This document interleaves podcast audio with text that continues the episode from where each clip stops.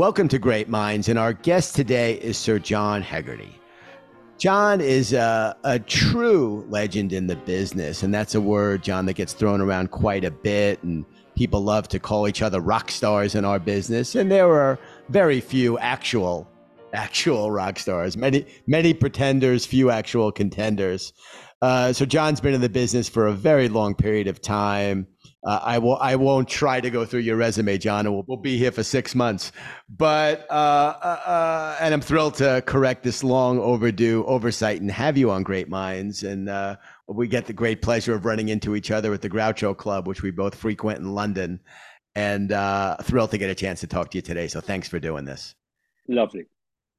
Looking forward to it. So, John, I want to go to something that you wrote pretty recently that I really liked. And you talked about the value of doing things slowly and how much gets lost in the sauce by trying to do things too quickly. And that's the way of society today, right? Nobody has any attention span. Everybody's moving, everyone's distracted. Talk about that idea of allowing things to cook slowly versus trying to make every aspect of life instant coffee? I think it's, it's it, for me it's a it's a very good um, question to start with. I think what happens in life is is that certain um, belief systems gain traction, and people start going, you know, I want it faster, I want it now, uh, I want it yesterday. You know, tomorrow's too late. And we live in a world which seems to worship at the altar of speed. And of course, you know, if you're a racing driver, if you're a sports person, speed is fundamentally important. But I think many things in life, speed is the opposite to value and it destroys value and it destroys our ability to consider and to look at what it is we're doing. So I'm challenging that concept in our industry, which is an industry of ideas, that somehow fast ideas are better than slow ideas. Uh, when all the experience and all uh, uh, the kind of um, knowledge we have shows us it's the opposite case. But because the market demands something, we all respond to it as though it's right. And the market is not always right. Let's let's establish that. I've lived, you know, a long, long time in advertising, and I've seen all kinds of businesses. I've seen all. The market is not always right. The consumer is not always right. This mantra that gets peddled out, and it sounds great when you say it, you know, the market's always right. No, it fucking isn't. Remember the crash, financial crash? I seem to remember that. That was the market at work there, blew up the world economy. That's a great idea. I remember the media business separating from the creative business in our industry. That was another shit idea, you know, but people believed in it. Um, people said, oh, that's the way to go because shorthand, they made lots of money out of it. Long term, we all suffered. So when you come to having ideas, you know, 500,000 years of human development hasn't changed in the last 20 years. The ability to have an idea, the ability to kind of make sure it's great, that it really delivers value, still takes time. Of course, making that idea can be sped up because I've got different ways of doing things. I can do lots of things faster, but the actual investment in time to come up with a great idea that you should be investing in takes time. And that hasn't changed.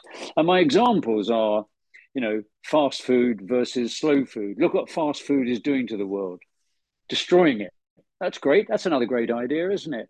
Um, and I look, I used music as an example. I'm not that, you know, I've taken some great tracks and I've said, if you go back and listen to somebody who slowed them down, you suddenly realize you get an awful lot more out of it.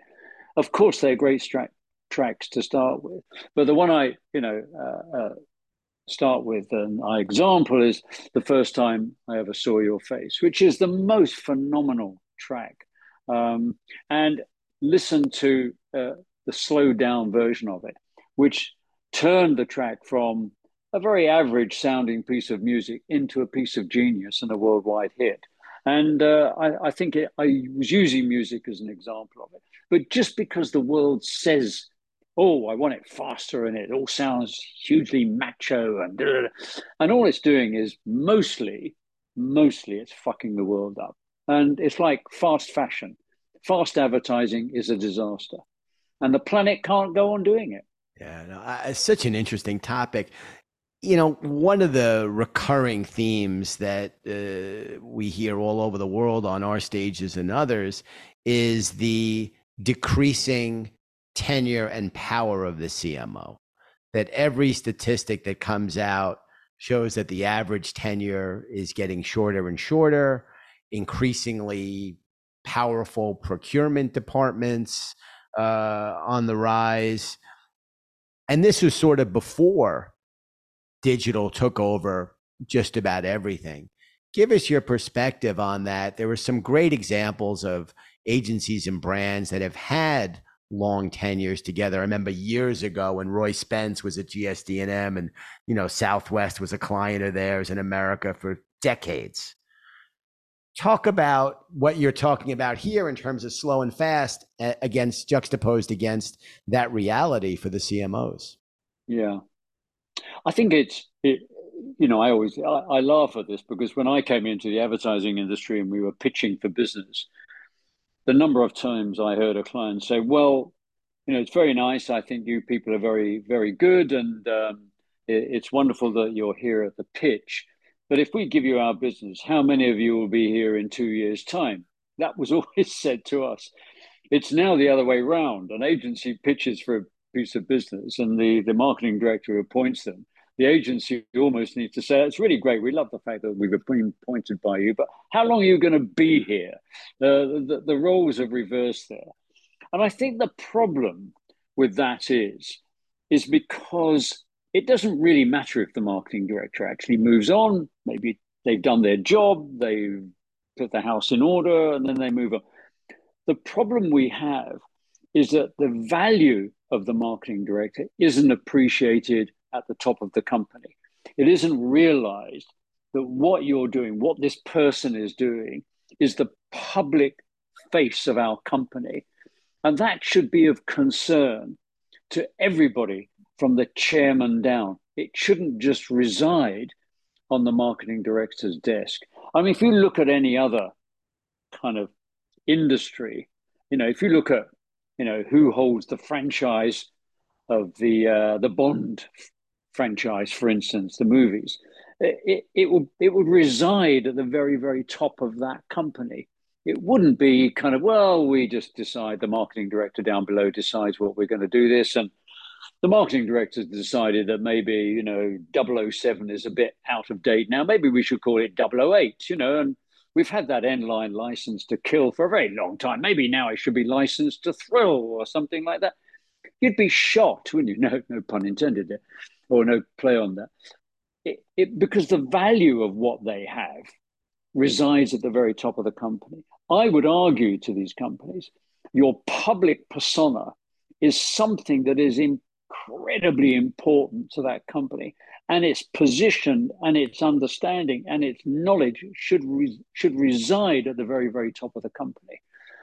I, I can assure you that I, I never worked with um, uh, Steve Jobs. Obviously now that's an impossibility, but I can assure you at the top of that company there was a great understanding of what the public persona of that organization was, and it wouldn't be just relegated to the marketing director.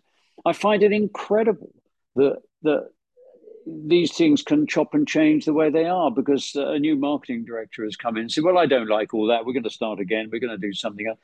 And it's madness. I mean, but that's a lack of understanding of what a modern company is and how its value is perceived. So it's a, it's a criticism, really, of the, the whole company structure. Yeah, and and a well warranted criticism. All right, so we're going to come back to this, but let's let's dial the clock back a little bit and and delve into some of uh, your journey and how you got to where we are today. And and I love what you're doing with the business of creativity, which I want to talk about also you are still, uh, Sir John, very much at the top of your game. Matt, it's John, by the way. Don't. don't I, know? I'm a respectful. Uh, you're uh, very nice. It's very all right, you, all right, all right. it's John. Come there you go. There you go. So New York, I know, played a pretty important role for you early on. Your uh, work came out of the uh, art and graphic design world, but can we talk about the role that my hometown, New York, played in early days for you? Well, I mean, first of all, I would, you know, the reason I got into the, the, advertising is I went to art school, and from art school, I went to design school. I went because I was at art school. I thought I'd be the next Picasso. Sadly, I was informed by a very, very wise and uh, uh, uh, good teacher, a man called Peter Green. John, I, I really don't think you're going to be the next Picasso, but I've observed you seem to like having ideas. Why don't you go and study graphic design? And uh, the best place to do that in London is a wonderful college called the London College of Printing. So I did that. I took this teacher's advice, Peter's advice, and you know I loved having ideas. I loved the concept of the back of the of a blank page. But when I got to design school, I found everybody was kind of wanted to go back to art school. They were talking about shades of blue and should you use a serif face versus a sans serif face, and I I liked all those things, but I kept wandering around saying, "But what's the idea? What, what, what are we here to do?" And they, you know, graphic designers at that point would sort of look at me in a strange way and say, "What are you on about? Idea? What do you mean? I, I design, you know." And at that moment in time, I then met another wonderful teacher, a man called John Gillard, who showed me the work that came out of uh, DDB in New York for Volkswagen and it it really really was matt like a, a, a, switch being thrown on in a darkened room. I looked at this work you know for volkswagen and what they were doing for avis and all the accounts that they had there. And i thought this is absolute genius. I mean i i, looked at it and i thought you know it's smart it's clever it's sharp but it's also inclusive. And it's funny and it and it people talk about it. And i that's what i want to do and at that moment in time, I kind of decided, right, I'm not going to do graphic design. I'm really going to do advertising. I'm going to kind of develop an advertising portfolio and begin to work in, in the advertising industry. And so, you know, I, I became a great advocate of, of what was coming out of New York and, you know, used to sort of eagerly await the latest campaign from DDB and what they were doing. And George Lois and Mary Wells and these wonderful, wonderful people who are just brilliant, absolutely brilliant. And it was a great, great influence on me. And uh, I'm forever grateful for it. And, and, you know, when I eventually went to New York and worked there in the beginning of 99, just loved being there and just sort of, you know, although nobody else was left in Madison Avenue, and it was a very different business by then, but the echoes of that world were still there, and I, I loved it. But it was a huge influence on me, and uh, to this day, I I talk about what Bernbach did, and you know, I, I, I've always said, and I wrote this in my book on advertising. I thought was genius about the man. If you think about this, made his name selling this German car. All right, the Volkswagen. 19 appointed about 1962. German economy is on its knees post war. What are they going to do? How are they going to rebuild this economy? Car industry fundamental to a modern uh, uh, uh, Western economy. The only product they've got is this car that was inspired by Adolf Hitler, who did, did his best to exterminate six million Jews. And Germany has to go to this Jewish advertising man in New York and help them rebuild their economy. And I think my admiration to Bernbach for doing that and doing it brilliantly. What a gift he gave Germany. A, a, a, Jew helped rebuild the German economy after they tried to destroy them. And I thought that for me was the biggest picture of that campaign. And I, I've always reflected on it and thought, oh my God. You know, people talk about think small and all that. That's the big story behind that.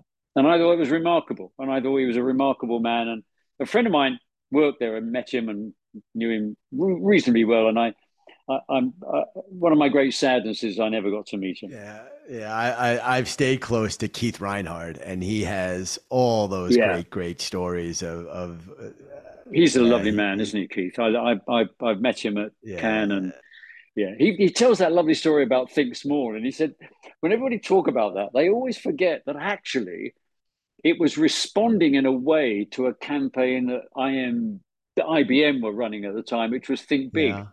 And he said there was a big, huge campaign by IBM, Think Big. And they came out and said, Think Small. And it was like a response to that. Of course, history forgets that and it just looks at it as oh i see they're talking about us of course they're talking about a small car but its power came out of the fact that there was this campaign about ibm you know think big. And it goes back to what you were talking about earlier about you know it's less about you know typeface selection but more about the power of the idea. Power of the idea. And then of course too you know and i i, I do say you know advertising's 80% idea, it's also 80% execution. And, and, you know, they both infect each other. Where does one stop, start? There's a kind of lovely symbiotic relationship between those two things. But you start with the idea, not a typeface. Uh, uh and of course, you know, the great art directors that developed that and Helmut Krone and people like that who, who made it happen. It's just, just wonderful. Absolutely. So let's talk about a name uh, that uh, doesn't get talked about very much anymore, and that's Charles Saatchi. One of the uh, uh, uh crossover points, if you will, of in our lives is when the Saatchi building opened up, John, in 1980. I'm going to say 1987 on Hudson Street. My chairman at the time was the Saatchi, as you know, was uh, created by rolling up a number of agencies. Yeah. One of them was uh, a great American creative shop, Dancer Fitzgerald Sample, long gone. And great name for an agency, isn't it? Dancer Fitzgerald Sample. I mean, it's almost out of Hollywood, isn't it? The dancer is obviously the account man. Fitzgerald is obviously the writer, and Sample is obviously obviously in, in planning and research. What a you know, it's a magical Absolutely right. and and so my chairman, I was running the sports commission for New York at that time under a great mayor, Ed Koch. And our chairman was a guy named Gary Susnjara, who's no longer around. Gary was one of the many presidents. It was his uh, shop was called Saatchi and Saatchi DFS Compton. And when the Saatchi when the Saatchi right. building opened on Hudson Street, I was in some really shitty office, uh, a municipal office downtown, and Gary said, "I'll get you an office with me. The building just opened. It's beautiful. There's an office down the hall from me." And I said, "Gary, I don't have permission to move. I was 23 years old." And he said, Well, everybody in the city leaves at five o'clock. Just wait till five after five and leave and all my possessions fit in one small box at that time. And I li- I literally left, went to an office in the Saatchi building. Talk about oh, those early days uh, with Charles, which goes back to about 1970. I know you were there, give or take three or four years, but give us some remembrances of that part of your tenure with Charles. Well, there's a, the, the great thing with, with Charles is, uh, and this there's a sort of nice background to this, is that uh, I came into advertising in 1965. I was offered two jobs. Uh, one of them was at Young and Rubicam, uh, which was going to pay a thousand pounds a year, which I'm, I am now talking 1965. Everybody, don't worry, the Beatles were just about to release Help. That gives you an idea. Um, and the other job was at Benton and Bowles, uh, a long gone agency, and uh, they were going to pay me half the amount. Oh, well, that's interesting. Is this going to make my decision? I was talking to a friend of mine, and he said, Well, I said, What should I do? And he said, Well, I actually would go to Benton Bowles, even though they're going to pay you half the amount, because a great American art director is going over to run the department, a man called Dan Cromer. And, you know, I think his advice was go for the opportunity, not the money. And that stayed with me all my life then. Go for the opportunity, not the money. So I did. I, went and I said, I'll take your advice. And I went to Benton and Bowles and I was there for about a week. The then creative director, a man called uh, Jack Stanley, walks into my office and he goes, I found a writer for you to work with. So this is like 1965, you know, young art director. We were called assistant art directors then, not, art directors. And he said, I've got this um, writer, young writer to work with you. I think it'll be great. And I said, Oh, you know, what's his name? And he said, Charles Saatchi. And I went to myself, Oh, God. I thought, Oh, no. He's Italian, lives at home with mum, and he can't spell, I bet. That's my luck to get a writer like that. And so, of course, Charles joins. He wasn't Italian, but he did live at home with mum, and he wasn't very good at spelling. So I was right on two of them. But he was a brilliant, brilliant writer. And we developed a great relationship. And uh, we worked together for some year, a year or so. And then he went off with another art director to CDP College. And then when he set his consultancy up, he said, Would I go and join them? And I did. And that was like 1967. And out of that became the agency. But the point about Charlie, the one thing that he was absolutely brilliant at, well, well, there are two things. One, when you work with him, he had this ability of focus on this is the problem, this is what we've got to solve you deal with people, and often when you're trying to resolve something, they drift off and they talk about other things and they get confused. And this is Charlie had this razor sharp mind. That's the issue we're trying to resolve. Put your attention towards that. So you had that sort of clarity of thinking, which I thought was brilliant. The other thing he had, which I also thought was, and, I, and I've learned a huge amount from that, and I've taken it into my work, is he create when people worked around them, he made them all feel they could do better. He just said, by being with us, you're going to be better. And he made people believe that. And I thought that was a tremendous quality that he had. And uh, he, all sorts of other things about Charles, which are mad and crazy, and you know. But those two things, I've I've learned so much from that ability, one razor like focus on what the problem is. Don't you know? People will all drift. I mean, what about this and what about that? And uh, and also, when you're setting a company up and you'll get make the people around you feel they can do better, and they will. And that's I, I thought a brilliant, brilliant quality, and uh, and that's why I think he did incredibly well. He built a culture where people who went there thought this is it. I really am now at the pinnacle of my career. This is where I'm going to really be able to do the things I want to do. And of course, the other thing he always would do was if he worked on ideas and you worked on ideas, he would buy the best idea, even if he hadn't had it.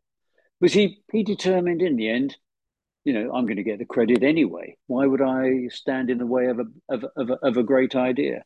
And uh, so he had that. And again, that's that clarity of thinking. So brilliant in that sense. Wonderful person to work around and and to kind of be with. Fantastic stuff. Let's divert just for a second because you mentioned mentioned the word culture, and one of the things that BBH, which you co-founded with John and Nigel, going back to 1982 and almost four decades, you had a great culture I worry today, John, about business and creative industry in particular, creating and managing culture in an age of remote work. What are your thoughts on that topic? I think it is. Again, I go back to kind of you can't change human nature that much. There are fundamentals, principles remain, practices change, is my constant creed occur. You know that you you can't change basic facts. Creativity needs interaction. It needs um, cooperation. It needs stimulation. It needs all those things, and cultures create an opportunity for you to do what you want to do. They give you permission. And it's so important when you're setting a, a creative company up as opposed to a call center you know, who gives a shit about the culture in a call center? You go in the morning, is the coffee good? Is it hot? Um, do I get a break at the right time? And, and do I get paid the right amount of money? And can I go home when I want to? When you're setting a creative culture up, when you're setting a creative company up, you're, you're trying to create magic. Essentially, that's what you're doing. Nothing, nothing changes. You're trying to create magic. You know, it's why I call my book turning you know intelligence into magic the intelligence is the strategy The magic is the creative work. To do that, you need a kind of environment that gives you permission, that, that gives you time, that gives you encouragement, that says, don't worry, you know, okay, you haven't had a great idea. Don't go for a walk, you know, go walk around the block, see things, go to that exhibition, look at that. And you need to be around people to encourage you to do that. If you're at home, it's very lonely. If you're staying, you know, if everything's done on Zoom, it's very kind of alienating. And creativity is about putting you in touch with people. And it needs a culture to engender that, to drive that, to make sure it happens, to make sure you've got permission to have that mad idea and nobody is going to criticize you nobody's going to laugh at you.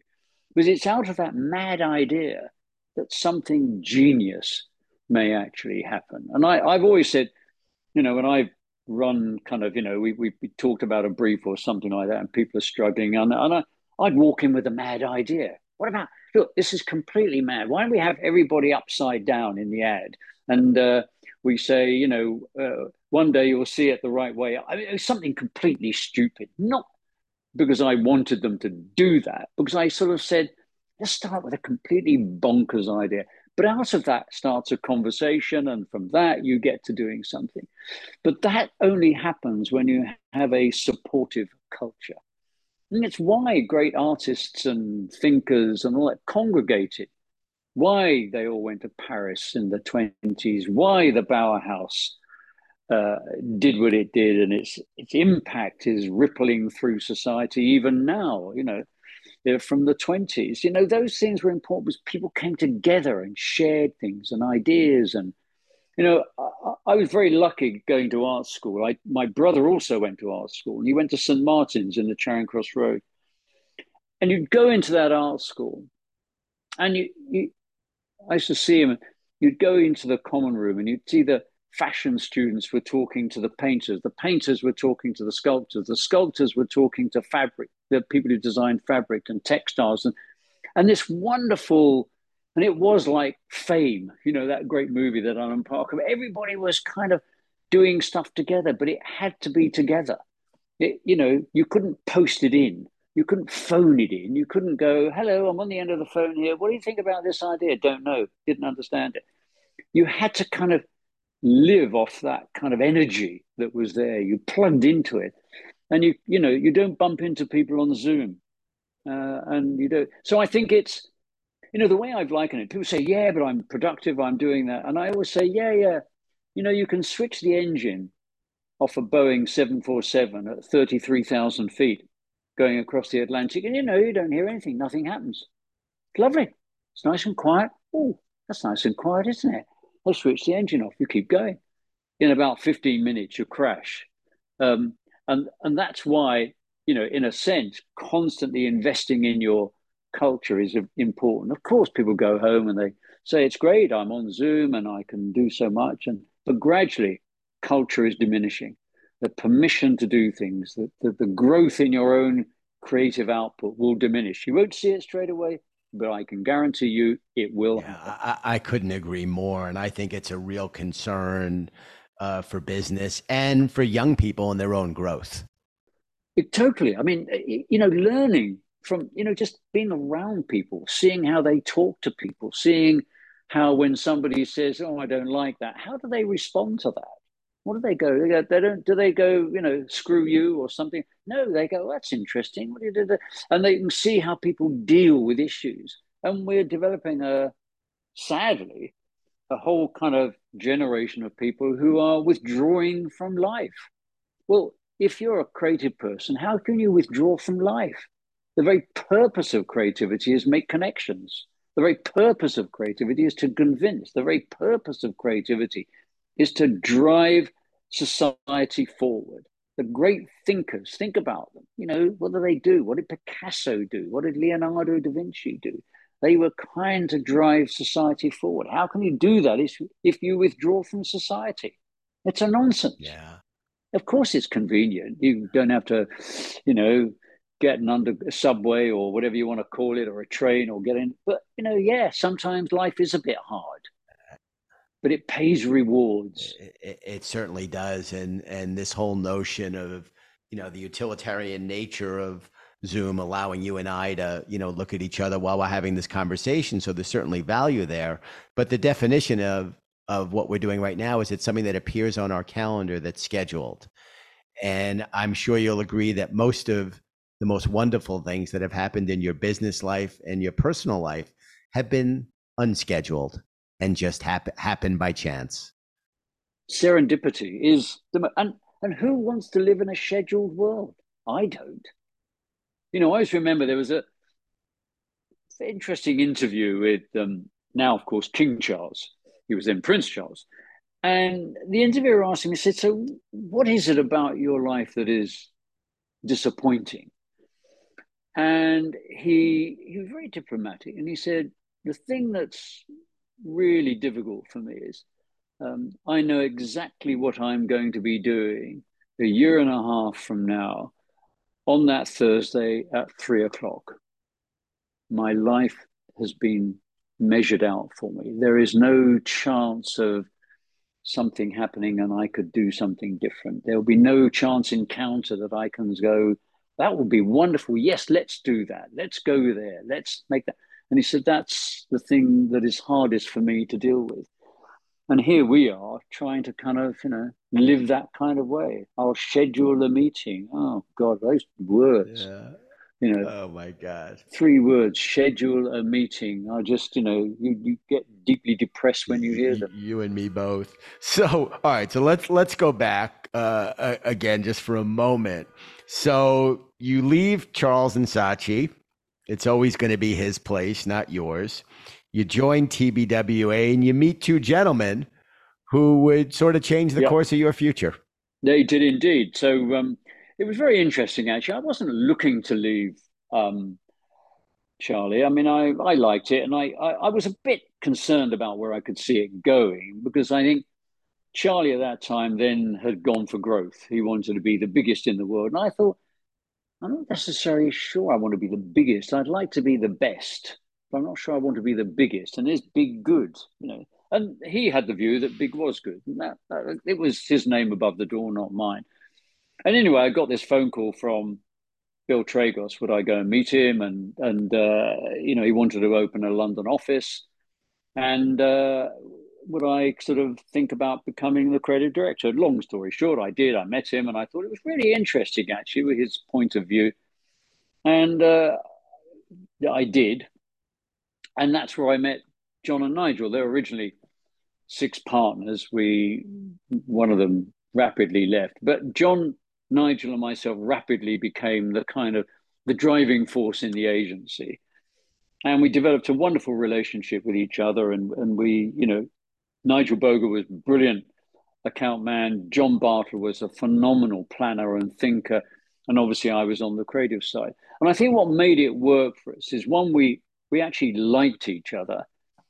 But I think also we respected each other's skills. We didn't, you know, I didn't try and tell Nigel how to be a better account man, or I didn't tell John how to rewrite a strategy. John didn't tell me how to rewrite a kind of an ad, and Nigel didn't say, you know, do what the client says. And we respected what we had to do. And I think that was part of our success. And, and John Bartley was who made the observation. A very wise man, John. He sort of said, Do you know, I think advertising agencies are a bit like bands. They have a kind of 10 year moment when they'll be great. But the great ones go on because the lead singer doesn't try and tell the bass guitarist how to play bass guitar, and the bass guitarist doesn't tell the drummer how he should work, and the drummer doesn't tell the lead singer, I think I could sing better than you. And you can see how bands break up when that dynamic breaks down, the lack of respect for each other. It happens again and again and again and again. And it was a very interesting observation. Think of yourself like a band. You probably have 10 years but you'll you'll succeed beyond that if you go on respecting what each other does. And uh, you know, in the end, the Rolling Stones are still, you know, are just about going around the world singing "Jumping Jack Flash," but they're doing it because in the end, you know, if you keep read Keith Richards' book, you know, Mick was going to be the singer and Keith was going to be lead guitarist, and uh, they didn't try and tell each other what to do. And and I think that was that's a great lesson in how you survive as a business. Look at other industries, look at what they do, and see how they work and see how they make things happen, especially in the creative world. And I think looking at bands as a as a sort of culture of how they succeed is very important. And it shows you how. It's why Pink Floyd broke up because you know Roger Waters thought he should do everything, and the others went, "Well, no, I've got a point of view." And in the end, it it broke up, and sadly, uh, they don't perform together anymore because of that. Yeah, you know, you, you led me exactly where I wanted to go, and I was thinking of. Uh, sustained excellence that notion my wife and i went and saw the eagles last night and and on the drive i played her the new stone single that's out angry which is the first track released off their new hackney diamonds album and you go back to those days and and you were there i i love the story about you know, Keith pulling up in front of the Marquee Club late for a gig, left his car in the middle of Wardour Street, gets on stage, blocking traffic. Somebody says, "Whose car is that?" And it was Keith. yeah. Were they were great. They were great. Yeah. And we're we're well north of sixty years now of sustained yeah. excellence. Yeah. BBH had that same sustained excellence. Our industry is an industry mm-hmm. where someone will get hot for a little while and generally speaking, it doesn't last. You know, I, I love Chuck Porter. There was a moment where Crispin Porter Bogusky, in America in particular, there was nobody hotter than they were. Not mm-hmm. able, brilliant, they not not able yeah. to sustain it. Talk about that notion of sustained excellence, and you and you touched on it a little bit by you know you and John and Nigel sort of all staying in your lanes, but that's not easy to do in any industry and it's been particularly challenging to do in our industry on the creative side. I think uh, it's a it's a very interesting question that, and I, I you know you get asked it quite a bit, and I think that first of all you have to respect each other because without that then nothing has uh, will never survive. I think the other thing too is we always said at BBH, you know, the the phrase we kept using was all roads lead to the work. The only thing that we cared about was the work. And uh, again, I was very lucky in having two partners who, you know, Nigel and John as, as account man and planner, both loved great work. It gave them great pride and satisfaction when they saw us creating, you know, award-winning work that was effective and clients loved it and that. And we because we constantly had that as our mantra, you know, the work, the work, the work, all roads lead to the work. We were focused on that. We weren't focused on becoming the biggest. That was, you know, going back to my Charlie thing. Charlie wanted to be the biggest. And, and again, I'm not being critical of that. That was his vision. The danger in that is it it then it isn't about the work it's just about size and you just do everything you can to get bigger and bigger and bigger and it doesn't focus on what got you there or what will possibly get you there, which is the work that you produce. So it was that focus on on the work which kept us going. I mean, we would constantly have people come to us and say, "Hey, we think you should."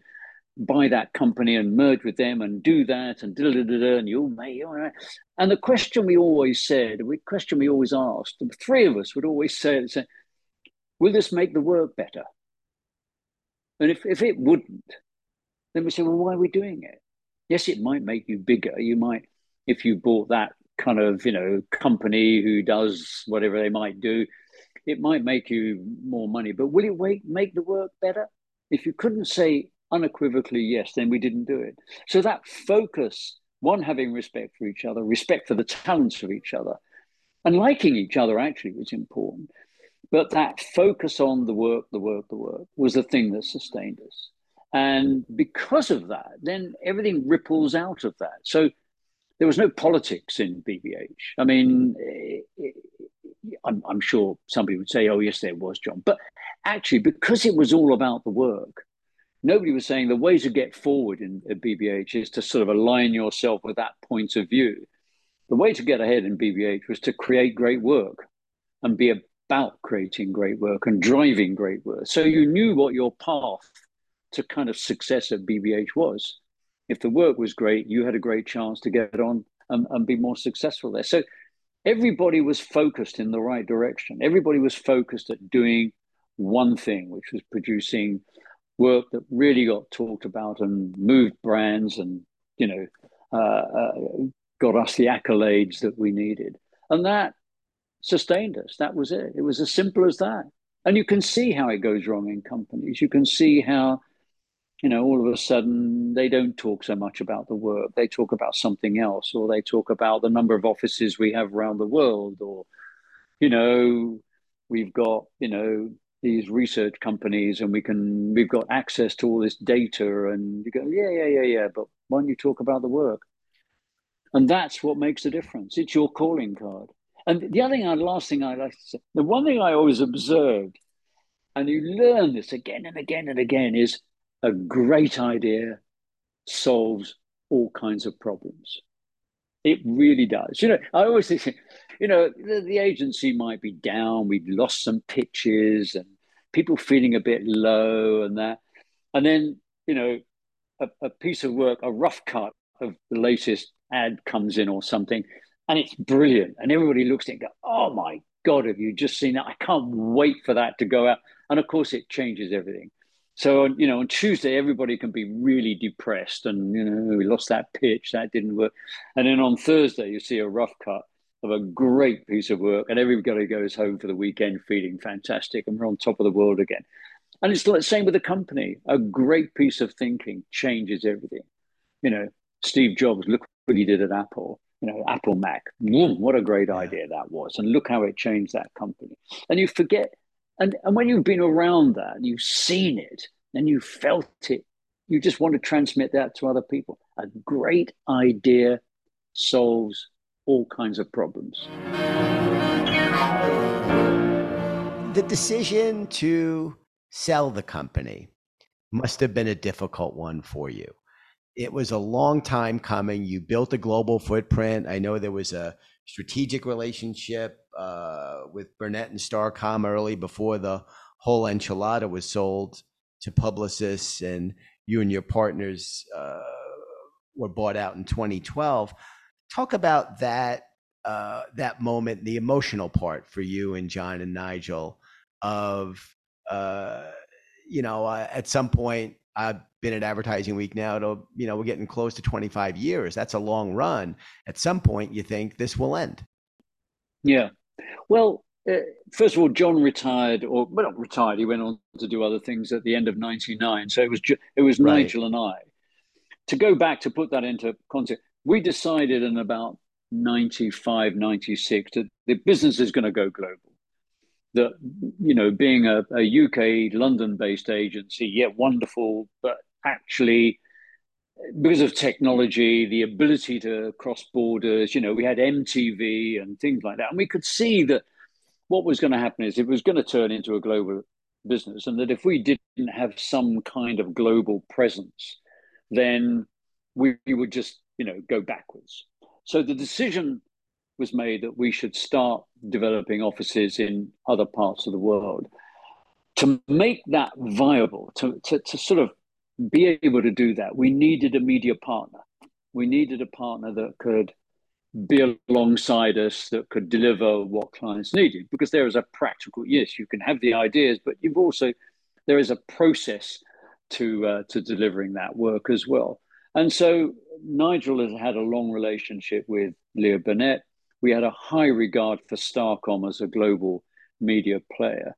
So we spoke to Burnett and said, look, told them what we were thinking of doing, but you know, we'd like to partner with Starcom, but obviously we weren't going to just give them our business, that they would have to buy it, so to speak, because we were going to hand all these accounts to them and get nothing back for it. So we we we crafted a deal with Leo Burnett where they bought 49% of the company so that we could have this um, uh, relationship with Starcom that made it meaningful and we could develop a, a, global network, which we did. And it worked incredibly well. And then at about 2000. So that was 96, 97. And it was working incredibly well. And then Burnett announced that they were going to sell to Publicis. And, um, you know, would we like to be a part of that sale? Or we had an agreement that if they changed the structure of the company, we had the right to buy ourselves back out. There was a formula for it and everything. And because it was working so well, we kind of went, well, you know, you've got 49%, we still have 51%, therefore we control the company.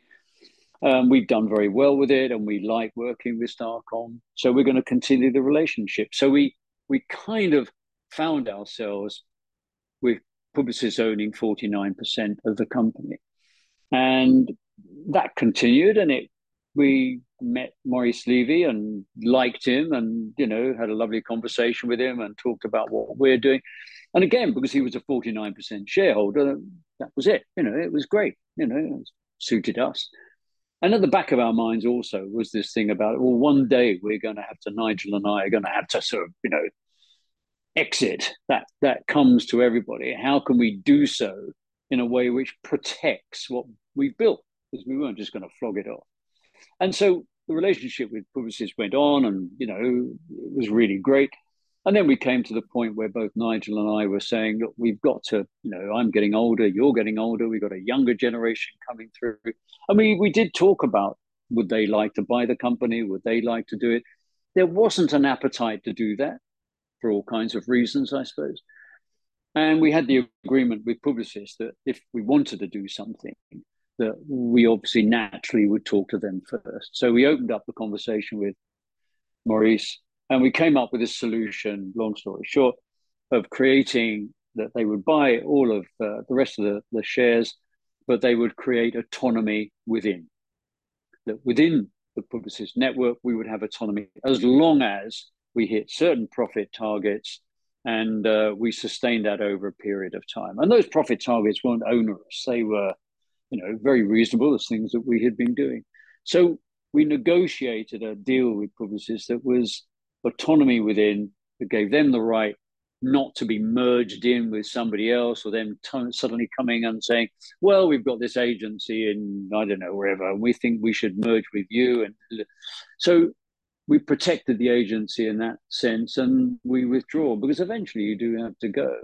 And um, it's, it's, it's always hard that. But I, I think it happened over a period of time. So I you know, it wasn't an immediate thing. It was a gradual process, and you live with it. But we tried to leave it in a good place, and I think we did. And I think that's why it's gone on. And you know, it's been tough for lots of agencies, but I think they're in a good yeah, place. no, you certainly uh, that old uh, uh, Tom Petty and the Heartbreakers song comes to mind, "Built to Last." and and you really did and and your passion for creativity and uh, i have such admiration for what you've done in this you know, in this part of your career, more recently at the Garage Soho and with the business of creativity. Uh, you may have left the the name on the door behind, but you as a creative force, John, you've continued, and that's just tremendous, just tremendous. Well, thank you. That's very kind. I mean, I, I think actually, as as I said, you know, creativity isn't an occupation; it's a preoccupation. You don't stop doing it. You know, it's like you know, we talked about Mick Jagger and Keith Richard. They go on being what that's what they do. You know, David Hockney goes on painting. He's 85 and, you know, he's very, very frail, but he goes on. That's that's what you do. And so I've I've always believed in that. And so I, I you know, did this the, the garage here in Soho. We we an early stage investment company, and we try and get ideas off the ground and find them finance and advise them on building a brand. But out of the what happened is the, the, the COVID lockdown, I was being constantly asked would I talk to major organizations about creativity, and I you know give them a talk over Zoom, and uh, it would be great, and I really enjoyed doing that. And my my mission is to get the world to be more creative, and I'll talk a bit about that. But out of this, I, I sort of went, you know, I'm, I'm only scratching the surface here. It's such a and I was lucky going to art school and design school. I have a knowledge of it and the history of, of art and all those things. I should really do this properly. And I thought I must help these companies kind of understand the value of creativity, but it can't be done in 40 minutes.